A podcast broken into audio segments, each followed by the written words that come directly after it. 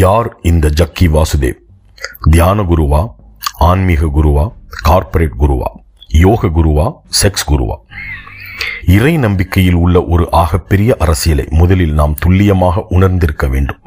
முதலில் பார்ப்பனர்கள் கோயில்களை தங்களின் ஏகாதிபத்திய சொத்துக்களாய் வைத்திருந்தனர். பின்னர் அவற்றை தமிழகத்தில் பெரியார் முன்வைத்த சுயமரியாதை இயக்கத்தின் வழிவந்த சமூக சீர்திருத்தவாதிகள் அவற்றை சமத்துவமாக அனைவரும் சென்று வர தகுதியான இடமாக கோயில்களை மாற்றியமைத்தனர்.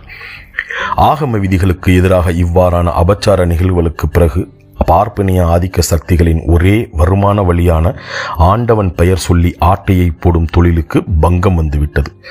அடுத்து எப்படி தங்கள் தொழில் வளர்ச்சியை பெருக்கலாம் என்ற அநேக திட்டமிடலுடன் இவர்களுக்கு தோன்றிய அபரீதமான ஒரு வடிகால்தான் தியானம் ஆழ்நிலை தியானம் யோகா போன்ற லாகிரி வஸ்துக்கள். அமெரிக்க அடிமைகளாகவும் ஒயிட் காலர் கூலிகளாகவும் மாறிவிட்ட கார்ப்பரேட் மனித பதர்களின் பயமுறுத்திகளாக இருக்கும் மன உளைச்சல் தூக்கமின்மை மறதி போன்றவைகளை இன்ஸ்டண்டாக தீர்க்கவல்ல இரு நொடி மேஜிக் நூடுல்ஸ் போல யோகா மற்றும் தியானங்கள் மாறின.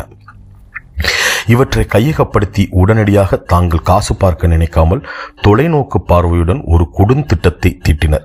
சில பல அரைகுறை அறிவாளிகளை இம்மாதிரியான நாலு நொடிகளில் ஞானம் அடையும் வழியையும் குறைந்த நேரத்தில் குண்டலி எழுப்பும் வேலையையும் செய்வதற்கு ஆதரவு அளித்து வந்தனர். இந்த இன்ஸ்டன்ட் இலுமினாட்டிகளின் தொழிலும் சிறப்பாக நடைபெற்றது. இங்கனம் செவ்வனே சென்று கொண்டிருக்கும் இந்நேரத்தில்தான் இவர்களை பல ஜில்ஃபான் செல் வேலைகளை பற்றிய பல செய்திகள் வெளியாக தொடங்கியது. இந்த ஜாதி இந்துக்களால் தொடங்கப்பட்ட பல்வேறு ஆன்மீக ஆசிரமங்களின் பார்ப்பனர் அல்லாதோரின் பஜனை மடங்களில் நடைபெற்ற பல லீலா வினோதங்கள் இன்று வெளிவரத் தொடங்கியுள்ளது. இதன் பின்னணியில் கூட இந்த ஐயர்களின் கூட்டுச்சதி இருக்க வாய்ப்பிருக்கிறது.